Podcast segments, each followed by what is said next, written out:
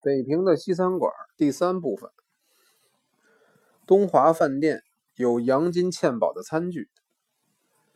东华饭店在王府井大街靠近东安市场，据说是某王府大管事儿开的。它的主顾以东北各大宅门为主题。这家有两套餐具，一套是纯银镀金一百二十人份，一套是洋金嵌宝三十人份。这两套餐具是明朝意大利、荷兰两国跟中国通商的贡物，后来从瑞王府流入民间，被这位大管事买到手的。我的朋友艾德福是美国有名的狩猎家，他的唯一嗜好就是搜买古代餐具。他听北平青年会总干事周冠清说，东华饭店有明朝的金银刀叉器皿，两人去了两趟不得要领，所以一定托我跟他们去一趟。说明就是不买，看看也行。我只知道这家西餐馆是某王府一位大管事开的，至于是哪家王府就不清楚了。哪知一进门。贵坊管事儿都是熟人，既是有所谓而来，只好套近乎聊上几句。哪知道这一聊，感情东华是庄王府总管裴玉庆开的，他就住在八面槽。柜上电话告诉他，我陪朋友来看金银刀叉，他立刻赶来，把金银两种都拿出来给我们看。银餐具是蓝皮套匣蓝绒里。金餐具是紫酱皮盒紫酱里，错金漏彩，刀刻有深有浅，粗细线条显然云雷攀球纹。银餐具描银凸雕，黑地儿烧彩，仿佛中国烧在瓷器上的铁绣花，竟然烧在瓷器上，黑褐相间，异常美观。据爱说，这些刀叉器皿。都是前两三世纪的宫廷产物，在欧洲的几所大的博物馆或有收藏，外间已不经见。他愿意出高价，可是裴总管舍不得割爱，只好作罢。裴为人是既四海又讲究外场，除了开香槟敬客之外，又上了一道净菜——蒜头罐焖鸡。我先以为蒜味太冲，不会好吃。哪知菜一端上来，黑釉罐嵌绿松石，螺丝口的盖加上黑黝黝的瓷托盘，素净大雅，立刻令人增加美感。大蒜固然是酥溶玉化，除鸡去骨，味儿纯质烂。这道菜的火候可以说是恰到好处。爱德福颇为奇怪，他到欧洲旅游，在罗马，导游曾介绍他。到康提福地大厦吃过意大利名菜罐焖鸡，他吃过后认为可列入他珍馐无双的谱。想不到来到北平又吃到这道名菜，而且火候滋味比在罗马吃的更为精彩。后来才打听出东华有位厨师是世传的西餐大师傅，他祖上在清朝是属于礼部会同四艺馆的西餐主厨。无怪他能做地道意大利的名菜了。莫迭林的咖喱鳕鱼。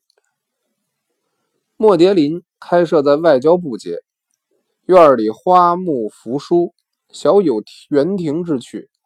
从外表看，不像一家西餐馆，里面倒是清幽秀朗、高雅脱俗。既然斜对面就是外交部，座上客十之八九。都是外交界的名流。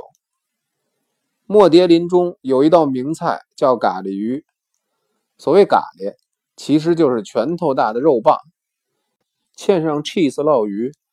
这种鱼太精彩了，不但鱼肉滑润细嫩，而且 cheese 特别入味。店里侍者说：“我们的鱼是从极北极冷地方捉捕运来的，除了本家外。”只有六国饭店有这种鱼。现在想起来，当时在莫迭林吃的咖喱鱼，很可能就是现在台湾红极一时的鳕鱼。大陆饭店不怕大肚汉。大陆饭店也是旅店带餐厅，开在王府井大街，就是后来的中原公司原址。这家生意以旅店为主，餐厅为辅。